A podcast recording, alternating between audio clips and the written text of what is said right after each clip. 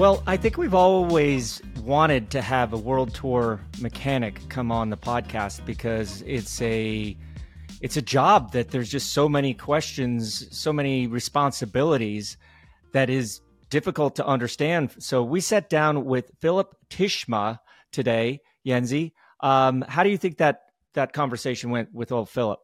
I love the fact how he explained how many layers are they actually at his job. It is not just putting a bike together. There's so many more different things going on. And I love to reveal the secret. How do they get the yellow bike to the yellow jersey within one night? Yeah, I've known Filip for for a while, and I did have to apologize because I got stung by a wasp today. That's the reason why I have my glasses on. So I'm relaxed. I'm chill. Look at me. I got my sunglasses on. So sit back, relax, and listen to this great episode we have today with Filip Tišma. Welcome, Filip Tišma, to Bobby and Jens. Hi, guys. Thank you for having me. Filip, um, I need to apologize. I don't normally wear my Roka sunglasses inside, but I got stung by a wasp today. No, no, no, no, no, not the Jumbo Visma juggernaut team, but like an actual wasp and um, my face has uh, seen better days. So I apologize. They are my prescription Rokas, so I can actually get through the day. Just didn't want you to think that you know I've gone all like you know mid midlife crisis on you and had to wear sunglasses when we're we're, we're chatting. But uh, listen, Filip, w- you know we wanted to have a world tour mechanic on the show for a while, but during the episode with Matej Mohorič, uh, he mentioned you. So here we are. So the time is now. Um, this is about you, not Matej. But before we get started with all the technical questions, and I'm sure there's going to be a lot of those, at least from me, um, tell us a little bit about yourself, your journey getting into the sport, and then where you are now. Okay, so yeah, uh, it's been a long, let's say, cycling path for me. So I started, I don't know, some 30 years ago being a cyclist myself, and I started in the same uh, grassroots club that Matej used to ride for. So I was rider there till the first year of under 23 category. Then I stopped, wasn't good enough, didn't make the cut. And just opportunity presented itself for the winter that I could become a team mechanic. Uh, so I took that role and I did uh, about year and a half of mechanicing for my old team in Slovenia. And then somehow I got in touch with uh, another mechanic that uh, Slovenian mechanic in German team at the time in Gerolsteiner. So he hooked me up and I went uh, and worked with them half a year as a freelance and I did make the cut that time, so I signed a contract for three years with them. Did three years there. Did one year after that in Milram, and by Giro time in Milram, I already signed a signed a contract for upcoming Team Sky, and then I spent nine years at Team Sky. And then just before Team Sky became Team Ineos, uh, Bahrain signed with uh, McLaren and being half British, half Bahraini at that time, I felt that was a right fit. So I switched over to Bahrain, and since then I've been there. And my role over this team, so first three teams, mechanicing, mechanicing, in Team Sky up to head mechanic, and then from Team Sky going over to Bahrain, took some additional roles apart from mechanicing itself, like looking for technical innovations and some operational aspects of the team.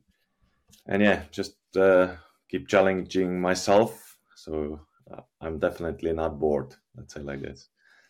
So when when you took your first job as a mechanic at the age of about 23, is that correct? No, I was uh, 19, I think. I 19. Um, yeah. Be honest with us. Could you then actually like glue on a tire and ch- change a chain, or you had to everything learning by doing from there on? Uh, I had uh, so yeah, I, I, was lucky enough. They need my old team in Slovenia. There was only clincher tires at the time, no tubulars. But as soon as I came over to a German team, I had one of my mentors was a East German legend, Lange Lurch. So first task he gave oh, me. I know him. He is he is a legend. He is a legend. Absolutely. So first challenge was to put the tubular tire on. I I did okay, I think. But then the next challenge was uh, drinking beers with uh, Lange Lurch in the evening, and that proved to be a bigger challenge than putting the tubular tire on. So yeah, for, for some reason I was quite lucky. I come across uh, Lange Lurch. I came across uh, Ken Whelpdale, that you for sure know, Bobby, uh, in Gerolsteiner, and they all took me as as their protege. And then uh, Rajan, that you met in Team Sky as well. So yeah, I, I, was lucky. I had good people around me. They all helped me, and I still keep in touch with most of them. That's kind of cool that you have that same story because I think every professional cyclist also has to have that person that gets their foot in the door, that shows them the ropes, that's there to help them succeed rather than be happy when when they fail. So that's cool that that that your network of mechanics have that same sort of support group and same sort of story. But at your level, at the world tour level, what makes a good mechanic? Because you guys are on the road a lot, working long hours. What is what is it that you guys have that a normal mechanic needs to know or maybe doesn't want to know? Yeah, this question comes uh, comes across a, a, lot of times when we're picking new mechanics or we're trying to decide which ones to keep and which ones to let go. So I of over the years I split it down into three parts, and one is the mechanic it, itself. So most of most of the time, the case is if the guy was there for a couple of years, he's good good enough to stay on as a mechanic uh, so his his level of mechanicing is good. But uh, as you said, we spend so many days away from away from home that other aspects also come into account. And I, I would say another third would be interaction with with other people, and then the last third would be how flexible they are, how many languages they speak, so their social skills. So everything has to tie in to the group you work with. And sometimes it works sometimes it doesn't work. So it, it doesn't mean a, if mechanic gets sacked for, from a team he's a bad mechanic most most likely is a good mechanic but just did not fit in that in that uh, environment so i keep saying to the guys if somebody feels that they don't fit in this team anymore they're free to leave on good terms and i'll give uh, I'll give uh, a call to the next team they want to go if they need any any yeah good word for them. That is that they're definitely not getting sacked for for mechanicking, but uh, maybe they just did not feel right in that team.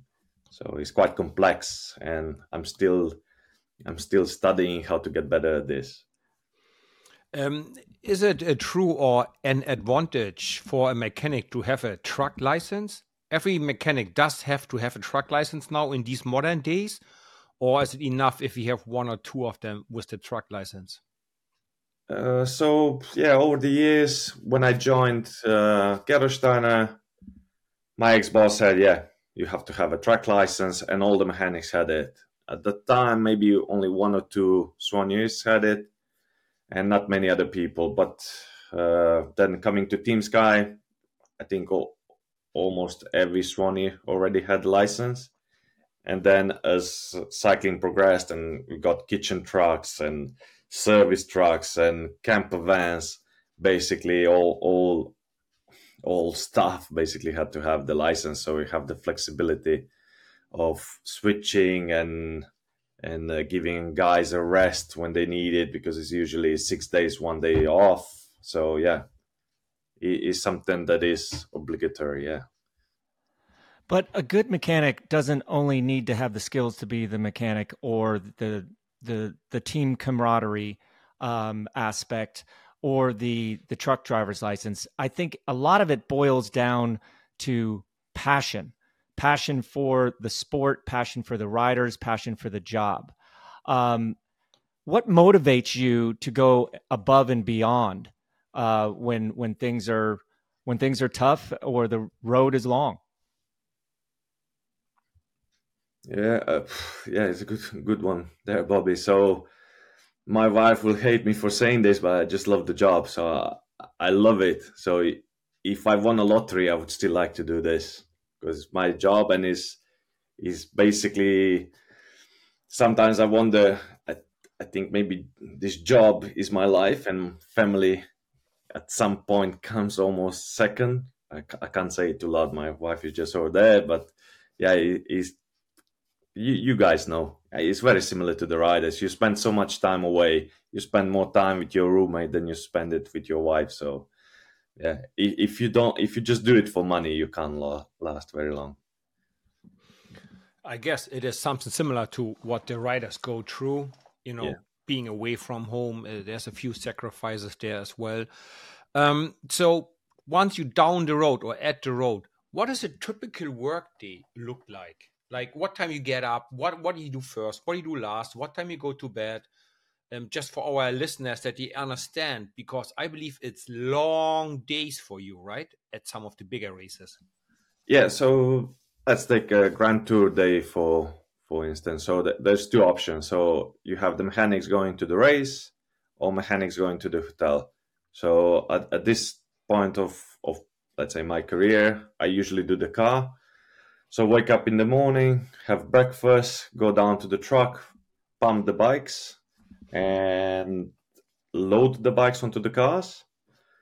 And then I keep saying is is long hours, but there's a lot of times that you wait. So you load the bikes, then you wait that all the riders come down, go to the start, unload the bikes, check the tire pressures, wait again, go to the start, wait again that they start. So the riders start, wait that the stage finish, come at the stage finish, load the bikes onto the cars, off you go. Another maybe an hour, two hours, uh, going back to hotel. Then actually the mechanicing starts. So if it's a normal day, if there's no crashes, it's about two hours to wipe down all the spare bikes. Uh, by the time we wipe down the spare bikes, the race bikes are washed.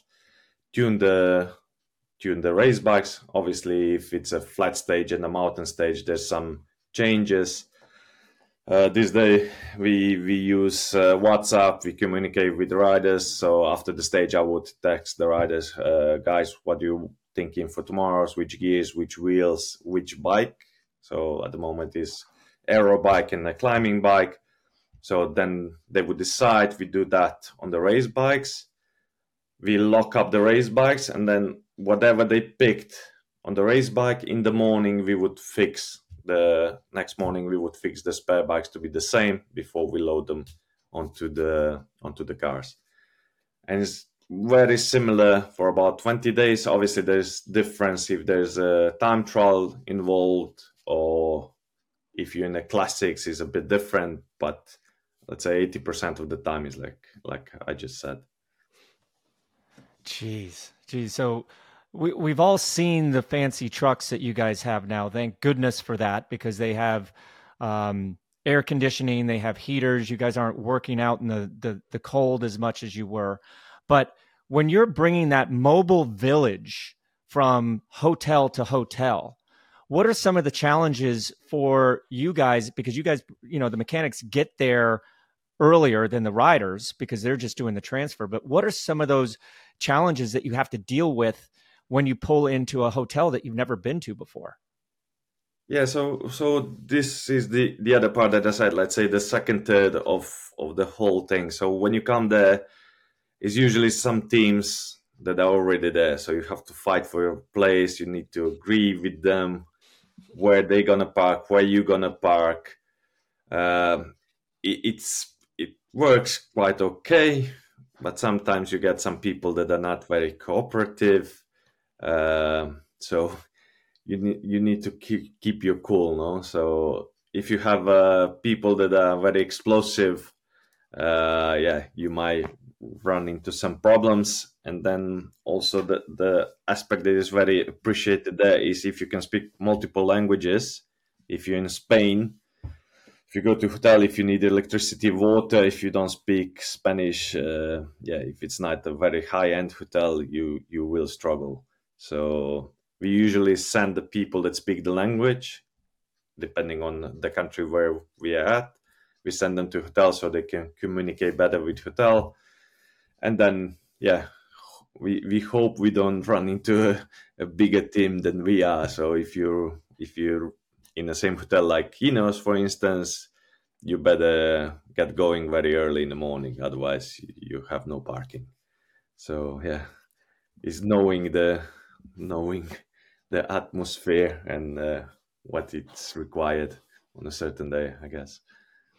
So for our listeners to for to explain it one more time, the mechanics go either to the race, right? In the race car, first car and second car, yeah. or the other two or three mechanics jump in the truck and drive everything else to the next hotel, and then they need access to water and electricity, right, to yeah. run the, the, the high pressure cleaner and all that, right? Exactly. Yeah, and then uh, usually these days only one mechanic would go to hotel. The that there's four mechanics at the Grand Tour, so the fourth mechanic could either go to hotel or do the extra feeds that are very popular these days.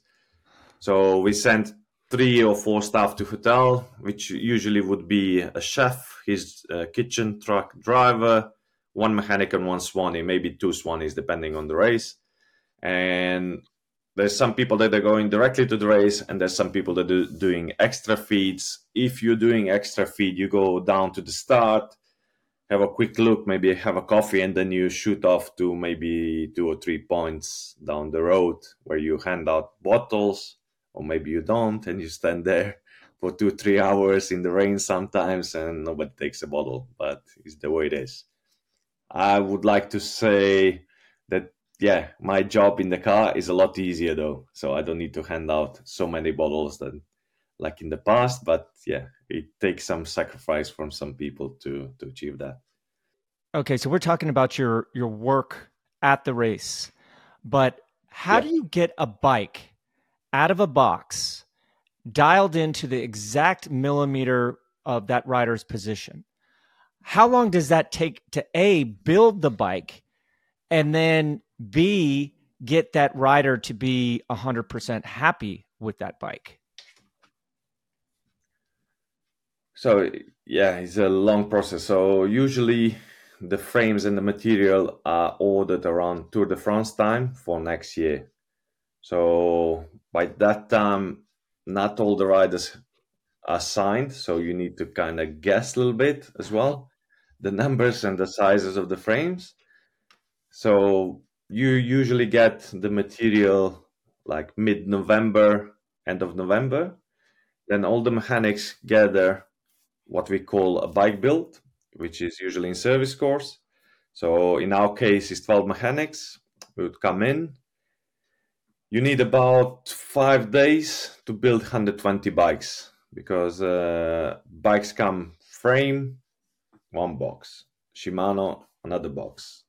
Uh, wheels and cockpits another box. So it's not like your average uh, average bike shop where you get a bike that is about 90% built. You just need uh, a few few screws and that's it. So we get everything like oem and then if you really get into details, what you want to do is getting your leaders on, on, the best equipment. So everything being from from carbon, there's a small small to- tolerance in weight, in wheels, in frames. So uh, we usually get one or two younger guys or somebody somebody's kids to come in and open all the boxes and weigh all the frames. So weigh all the large size frames and then you take the the lightest five and you give them to your leader. And then you do the same with medium bikes and then you do the same with with aero bike and all this. So yeah it's long long process and it's a lot of unpacking and a lot of rubbish that you have to constantly basically drive dump and come back and is yeah he's getting better over the years. He used to be all plastic now it's mostly mostly paper and cardboard. But yeah it's, it's just time consuming let's say. The actual bike build when it's ready so the, the guys in service course there's two guys working in service course um, nine to, to five every day and they would prepare boxes for each rider. So jens bike one bike two, bike three, bike four on the on the floor with frames. So when the bike build starts, one mechanic would usually build all the bikes for one rider. And then you kind of save time there. And some people do each bike, measure it. What I like to do is build, if I'm building three or four bikes, build them up and then measure them uh, all at the same time. So to avoid any any problems. Um, but then, yeah, so from let's say we built four bikes, two of these bikes would usually go to training camp that is held just after bike build. All the riders would come in with their old training bike. You measure that bike again, transfer the, the measurements to the new training bike. You give him new training bike to take home after the camp. You keep the other race bike or race bike number one, depending what you want to call it, you keep in the truck for the January training camp. The old old bikes, old training bikes would either go back to service course or be returned to, in our case, to Merida. So yeah, in total, with uh, the big team, so Bahrain Victorious with CTF and with the junior team is about maybe 500 bikes. So it's quite a lot. So, how long does it take one mechanic to put one bike together out of all these single pieces? An hour, two hours, roughly? Uh, what we calculate when I do the the workload, I calculate two and a half bikes per day. This is realistic, and then is this is in about let's say in 11 12 hours mm-hmm. averages out like that uh, because you, if you're building let's say 10 bikes in four days, uh, for sure you have one that gives you problems with passing the cable or there's a handlebar that doesn't work. So you, you're spending time looking for stuff. So if everything goes well, if if everything fits first try, you need about one hour and a half to build one bike. But it's very, very rarely the case. Fairly rarely the case, absolutely. But now, mm. now getting into the fine tuning of the rider's position, do you feel that a mechanic has to have a bit of a psychological um, aspect to it when when working with a rider? Because you know, being having been one myself, I mean, riders go through some emotional things, up and downs. They want to change this, they want to change that but do you feel sometimes when a rider comes to you and asks for like a minute minor change that you kind of want to get into his head, his or her head, and figure out is this something that is just they're just going to change back two days from now, or is it something that they really need? Do you feel that you're kind of a coach to some of these riders when they come to ask to change their position? Yeah, so mm, I'm thinking it kind of changes over the years. So if younger mechanics don't have the authority, so they would usually send the riders to their coach, and then the coach would come down and speak to to the mechanics and explain what they're trying to do. The older mechanics would ask the riders themselves. So, so what you're trying to achieve? What's the reason? What you, why you're doing this? And what I always point out is, if I change your race bike, are you sure you're gonna be able to do the same at home? So yeah, I think it's actually gotten better over the years. That obviously there's some riders that are more pick, picky than the others, but uh, thinking back when I started, either the jigs weren't that good or the material wasn't that consistent. But I think it's less playing than let's say 15 years ago. So once they set, you always get one or two that play for for no reason they have nothing to do maybe sometimes but yeah in general it's gotten a lot better and, and the mechanics maybe have a little bit more time and patience to do it so that's the second thing Okay, now reveal us a secret here. Have you ever done or have you ever seen a mechanic that goes to a special rider that changes a lot? He goes, Ah, I want to settle up for a millimeter or two. And then you say, Yeah, yeah, I did it. But you didn't do it because you know in one hour he's going to ask you to put it back down again. And you go, You know what? I have done this before. I tell you, I did change it. Have you ever done that? you don't have to really burn yourself. But have you ever seen this? You know what I talk about, right? We had riders like yeah, that. You want to lift it a millimeter, 30 minutes later, lower it, and you go, you know what? I just don't do anything. I just tell you I did it. it there was an occasion, yeah, that one guy, one of my colleagues would walk around the truck and say, yeah, done. the rider did ask for half a millimeter though, so yeah. Mm-hmm. Yeah, I know. I, I, we, we had one or two cases like that as well. I can remember in my days. Yeah. Yeah. I, I I had big, big respect for for Michael Rich because every time he was shit, and sometimes somebody would ask him, "You think he's the bike?" He would always say, "No, no, the bike is perfect. The legs are shit. That's it. Never play, never play." So yeah, obviously different characters, different times, but yeah, yeah, there was there was certainly some challenging riders in the past that I worked with. Mm-hmm. Oh boy, I remember following uh, a rider before the Giro uh, team time trial one year, and um, it looks like he's sitting on like spikes on his saddle. He keeps moving, and then he comes back to the car and goes, "Hey, do you have a uh, an Allen key in the car?" I was like, uh, "I think so." So we found Allen key, and I said, "What what exactly are you doing?" and he said, I need to lower my my saddle one millimeter. And I'm like, I ain't touching that bike to go one millimeter. So he took it, did it himself. And it's we get rolling again. He gives me the big thumbs up, like everything's great. And I'm just back there going, one millimeter made that big of a change. But hey, if it if it if it mentally, if it's one thing or another, like go for it, right? Um, another question that I have being a fan of the sport of cycling, like many of our listeners and, and viewers, are you guys using tubeless tires in the races these days?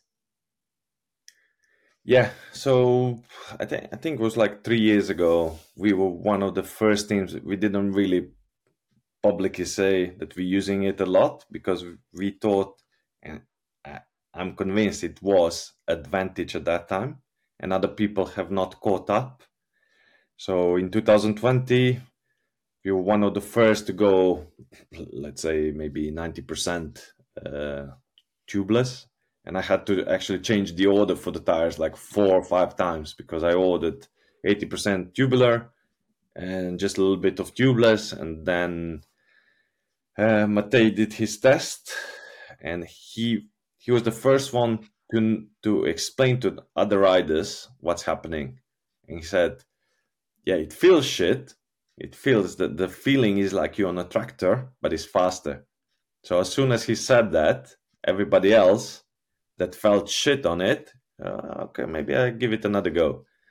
So then the riders start using it, and then the big change came when we said, okay, we're gonna do a big push for tubeless, and I asked our wheel supplier Vision to supply us identical wheels for training as well.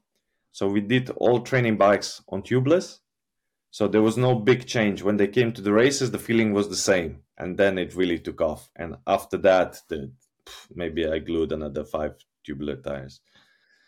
So now that you've confirmed that you're using tubeless tires in the races, um, I've recently, I'm still on rim brakes, just to FYI, because I hate the sound of rubbing disc brakes.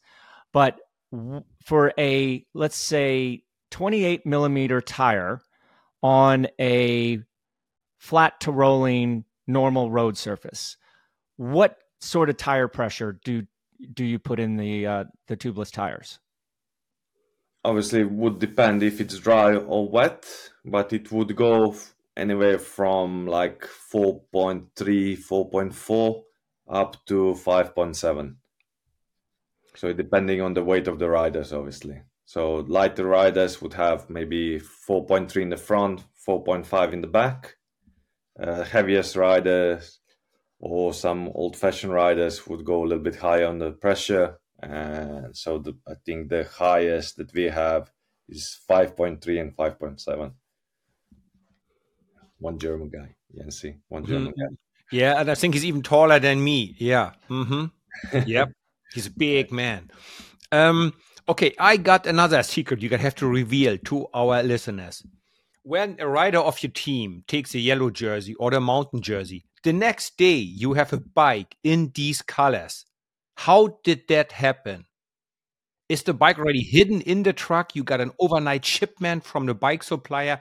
How do you have a yellow or a green or white bike with red dots on it the next day ready? How, how is that happening? So, so when, yeah, when I place the order, I place my order with Merida, obviously. On top of my order, Merida would add order for what they call a naked frame. So, frame with no color. So they know who the leaders are, which size they are, and they would keep, let's say, two or three frames in each size naked. So let's in, say in, in each truck. Uh, no, they keep it in in in Germany, or in the past with Fausto Pinarello, they would keep it in Italy. Especially Fausto was very very what's the word? Um, he didn't want to jinx it, so he would never paint in advance, never. So always last moment. So let's say we take the yellow jersey today. Somebody has to do a long drive to whoever does the custom painting. Um, we we do it in Italy usually, but we have used other people as well. Wait there till the frame is painted, and then early morning do another long drive. So uh, depending where we are, if we're in France, it's close by. If you're doing Tour of Spain and you're next to Portugal, is really long drive. And then in the past, when last last yellow bike that I've built was for for G, I think we finished four o'clock in the morning painting, uh, building it, and then we did it. Uh, so I'm talking about the full yellow bike. In the in between, so what what we used used to do is as closer you got to Paris, the more ye- yellow the bike would get. No, so we would take it in steps. So yeah, there was a lot of bike building, and and for for this reason, you have a couple of extra group sets on the truck, so you never know. You never know, so you have to be ready.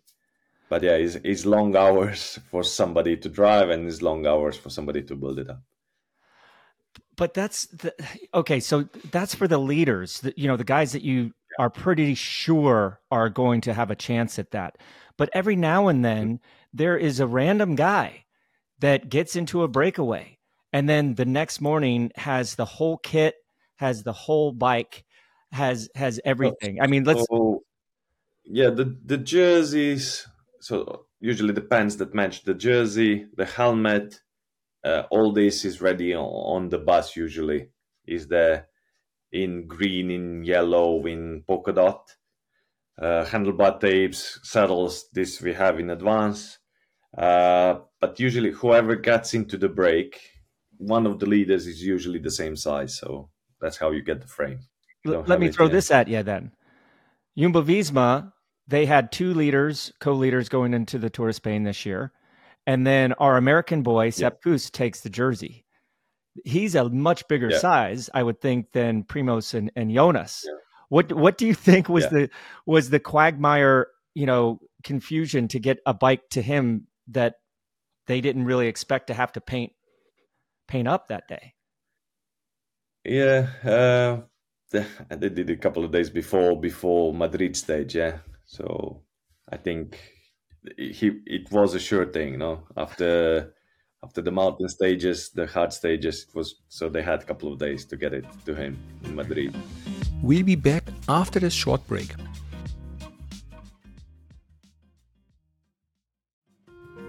Now back to our chat with Filip.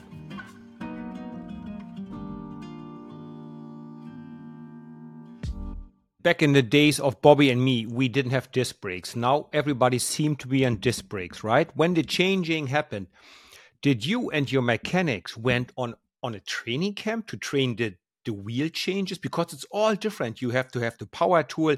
You have to work really precisely to get you know the disc in between the brake pads.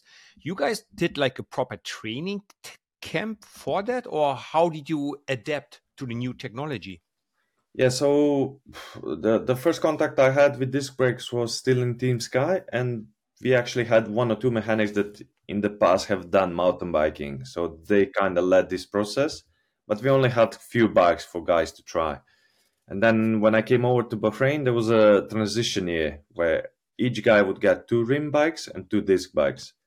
And that winter, during the bike build, uh, we had Shimano guys, Shimano Europe, come down and tell us and guide us through the process. What are the things to look for and what are the most important things to align and stuff like that, and how to bleed the brakes and how many bleeds we need to do, how much oil should be in there, and etc. etc. So yeah, there was some effort, but at the same time, there's an effort from manufacturers as well. So the first generation was okay, the second one was better.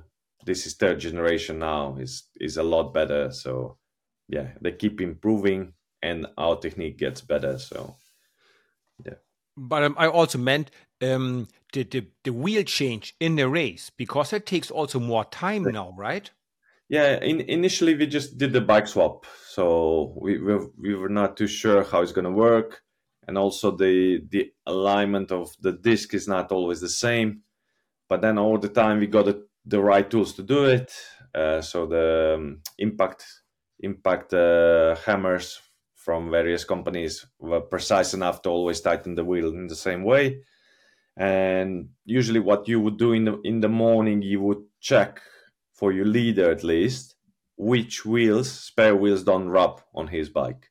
So you put those wheels in the car so there's there's always small tolerances, and yeah, it's not as simple like back in the day with the rim brakes, obviously. But yeah, it's getting better, and the guys have trained how to change, and we have shown the riders what not to do during the the wheel change. Don't squeeze the brake or get off the bike completely because yeah, stuff like that. We have we we did the effort there. It wasn't just natural. So yeah. Okay, now I got to ask because I am still using a rim brake bike because I just cannot stand on the road at least. I cannot stand either myself or the people that I'm riding with that that sound that just inevitably starts making noise from a disc brake bike. So I have that on my my gravel bike, a disc brake on my gravel bike on my mountain bike. But from a world tour mechanic to a cat 6 gravel guy, how do you keep your brakes from rubbing, your disc brakes from rubbing? I think we, as a group of the mechanics, we, we got caught in into overcomplicating this part as well. So initially, when when we started using it, we did everything and went, yeah, we need to do this and this and this. But I think as the as the material progressed, we come to this point where is simple is the best. So don't overcomplicate wipe the disc rotor, spray the degreaser uh, straight in, into the into the brake caliper, so you get the dust out, and that's it. So day to day maintenance is this. Every so often, you have to take the obviously the brake pads out and loop the pistons a bit. So after that, there's one or two days that is going to be a little bit rubbing and this and that. But then if you come back and do the same process, just a simple wipe of the disc rotor and a bit of spray into the brake caliper. Within two days, you should be all right. So, and then let's say five days simple, one day a little bit more harder, and then maybe every month or so uh, do the bleed. Racing conditions a bit different. Obviously, some mountain stages uh, and long descents would require bleed more often, but for your average Joe, for your average tourist rider, I think once a month is plenty, more than plenty to do the bleed. In the past, we, the guys did it every second day and was driving riders and the mechanics crazy. But now, I think we we a lot better and we got the recipe. So Bobby, there's hope for you. Don't worry. Everything that you just said went right over my head. You know, like wait, it, it's kind of yeah. easier just to bring it to the bike shop and have them do it when it starts making noise. Useless. Yeah, yeah. Hey, um, I have a question. Um, back in my days, um, smallest gear I ever used was a 3828 up some climb tour of Germany B called the Rettenbachferner. Um, okay. In these days, like let's say the Giro Italia, for example, this the brutal TT up that climb. Did riders, to your knowledge, ever use a gear ratio one to one or even smaller? Uh, I think the closest we came was 106. I think this year was the closest, and this was in Vuelta up the uh, the climbing Cantabria. I can't remember the name, but Angliru, uh, the Angliru. Yeah, yeah. So, so what, what, what, what, what's the numbers? Is 36 oh, in the front or 36 in the front, uh, and then 34 in the back. Wow. So this was it and we actually had to convince uh, one of our guys he wanted to use 38 with 34 and we're like man i think this is too hard just go 36 34 and he was really happy afterwards he was like well good thing you guys told me so yeah i remember because we did a mistake back in the day with uh, with brad and Froome and on the same climb so i was always Poof, this climb is a bit different no so lighter, even too light is better than than being too hard. So yeah, we got it right this time. You know, when we see those massive crashes in the Tour de France where there's 50, 60, 70 guys going down, you know, of course, the first thing you do is look for the riders to make sure that everyone's okay. But then the thing that comes into my mind is those are a lot of broken bikes, a lot of broken wheels, a lot of scuffed bar tape, etc. Um, how much is the retail value of just one of those bikes that go crashing, tumbling down down the road when when that unfortunate uh, episode occurs in a race? Like all in the hmm. bikes, the wheels, the power meter. What what do you think the the, the average price is for a, a bike in the World Tour this year? Average price should be around 10, 11,000 euros or maybe twelve thousand dollars. Okay. Average. I... So there's obviously some bikes that are more expensive than some cheaper ones, but yeah, around there. Hey, um, often when I go out or as a bike rider, I, I, used to go out, I had people kind of like smiling at me, go, Hey, listen, my bike is so much lighter than yours. We do still have the UCI weight limit of 6.8 kilograms, right? Yes. Do uh, you think the UCI could drop it by 500 grams to 6.3 kilograms without having any problems with safety issues? I, believe so, but you're the expert. Would you think that would be a logic step in the close future? I think because thinking how the progression of the material went, it so tubeless tires, tubeless wheels, about 300 to 400 grams heavier compared to same wheel in tubular version. So I think at the moment keep it as it is. It is yeah, is okay. If I, if I was uh, Mick Rogers, who control, he's one of the guys at UCI, friend of ours. Um, I would actually put it up on seven because in, in what happens in the race is uh, there's things on the bike that are not part of the bike, but the rule says if they are fixed on the bike in a way that you can't take it off the bike, uh, then this is included in the weight. So even if your bike, uh, let's say, is legal to do the race, 6.8, you still have uh, two or three transponders on the bike that uh, is easily over 100 grams and has nothing to do with the safety of the riders. So I think that one thing, this rule is wrong. So the race organizer knows which transponders they gave you. So they, they should know, okay, transponder number and the dimension data thingy on the, the saddle, the total weight is 150 grams. So the weight that they should be looking for is 6.95. But unfortunately, it's not like that. And there's also other other things that are coming onto the bikes we, we saw this year uh, the wheels that have the air compressor on the hub this is included in the weight but it has nothing to do with the weight limit and the safety of the riders. So I would say, for the sake of safety, keep it on 6.8 and exclude all the extras, or include the extras but put the weight limit on 7 because this is realistic what we can do.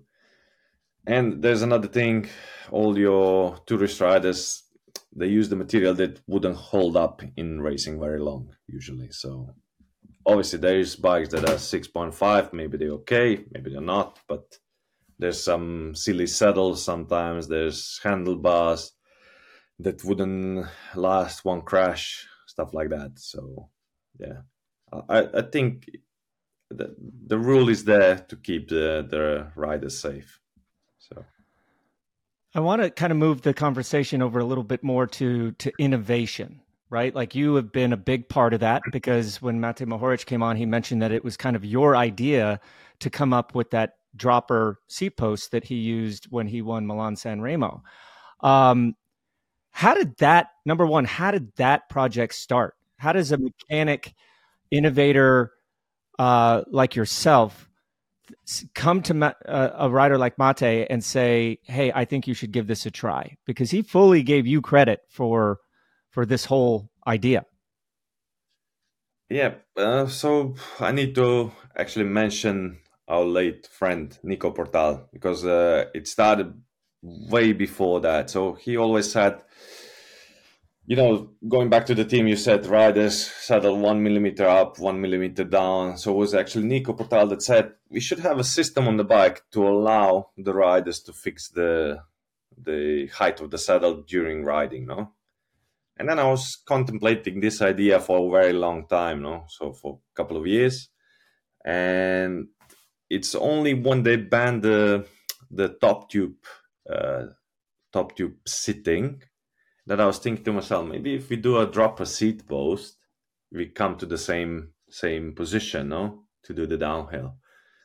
And then I was thinking, okay, like, who should we try it with? And then obviously coming from same town like Matej, know him for a long time, he he has confidence in me and said, "Would you be willing to give this a try?" He was like, "Yeah, why not?" So, and then it has occurred to me that he might crash. So, say, Matej, just hold on a moment. I ring the big boss, give uh, to give green light for this as well.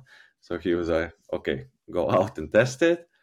And then initial test, we use a dropper seat post that was 120 millimeters of drop to basically come down to the same position like sitting on the top tube. But what Matej found out and saw very fast was that the angle at the hip was wrong. So he was way too too much in the back. He couldn't pedal, but he he he was also really good because he identified even like four or five centimeters is enough to descend a lot faster than he he would normally do. And then we did another try with 50 millimeter, and he was like, "That's it, that's it." So th- this is the bike, no? This is the bike. And then we took the next step. Okay, let, let's see which is the race that really could benefit from a crazy downhill. Obviously, Sanremo, he finished fifth in the past, so we knew he could be there. And then, and then we start thinking again. Okay, is there something else that we can help him? on this bike, and not a lot of people know that also disc brakes were upgraded on that bike. So we use a bigger rotors on that bike to give him just that little bit of edge over the other guys. So in the corners and um, not so much in the corners, more like modulation to have a better feeling and more precise feeling on the brakes. And he loved that as well. We, we ran into some problems there because we had to improvise a little bit how to mount it because bikes are not made to to to sit 180 and 160 rotors all the time. So we made it work. And then yeah, we, we got a green light from our sponsor, and then was uh, yeah everything else went to to the plan yeah and he won it and i still can't believe that it's very rarely you guys knew you you know from the past experience that you set the plan and it's maybe 20 points in the plan but it's maybe 18 of them happen the way you imagined and two happen differently. But this was 10 points and 10 points happened exactly like we predicted. So it was amazing. It was amazing feeling. Really good. So let's um, have another prediction. These air compressors within the wheels or the hub to adjust the tire pressure for a race like Paris-Roubaix, for example, or Flanders, do they have a future or not? Or we we are not there yet in terms of technology. Will we see Matej on something like that? Uh, yeah, I had long discussions with another German guy, uh, Rolf Aldag, about this a couple of years back. Uh, I think there's a future. I don't necessarily think is what they have now on the market is the way to go forward. Uh, because, yeah, tubeless tire, let's say like this, tubeless tires allow you to use a different kind of technology to modulate air pressure within the tire. So I think we will see some different some different devices uh, in the future that will accomplish the same goal. So raising and lowering uh, lowering pressures in the tire. Okay, Filip one last question, and this is gonna this is gonna go back a ways. When we were working together at Team Sky, I was out at the truck with yourself and Igor Turk, who I I think you're still working with to this day. Yeah. Both yes. of which you guys are from Slovenia. We know that. Um, and we started talking, and you said something, and I just didn't. I need to confirm this that you it's a true story and not that I just made it up in my head. But you actually said to me, like, you were famous in Slovenia back in 1998 when you got third in the Tour de France because we all thought that your last name, Julich, had Slovenian roots. Do you remember? Yeah. Is this is this real? Or am I just over the years I've kind of exaggerated that into hey I was I, I was king of Slovenia and maybe had a you know a, a part in motivating this new generation of cyclists that are coming through and being so dominant. Because your last name could be Julich, and this is like a last name that is from these regions. And I, I think that maybe a TV commentator or somebody said it. I, I took it from somebody said, yeah, Bobby might be from Slovenia, Croatia, or somewhere around here. So I don't know where your ancestors come from, but they could very well come from this part. So we obviously know that Sepp Kuss is one fourth Slovenian as well. So yeah, you never know, go. Bobby. Yeah, you, you never know. Philippe, it was an honor to have you on, and it was super interesting and exciting. Thanks a million for being our guest uh, tonight. And we learned a lot of things, huh? Bobby, didn't we? And cycling has moved on actually quite a lot since we retired. So thank you for that update. Yeah, thank you guys for having me on your show. It was a pleasure. Well, that's all the time we have for this week. Huge thanks to Filip for being our guest. Thanks for listening, and please give us a five star review and share us with your friends. The show was a Velo production in association with Shocked Giraffe. This episode was produced and edited by Mark Payne. Remember to check out the video version of this podcast by heading to the Outside Watch YouTube channel. What's the setup hack that makes your ride feel perfect? Is it your matching bar tape? Getting your saddle within a millimeter of the perfect height? Or fitting some brand new tech? Get in touch with us on Twitter, Instagram, Threads, and Facebook just head to at Bobby and Jens and let us know.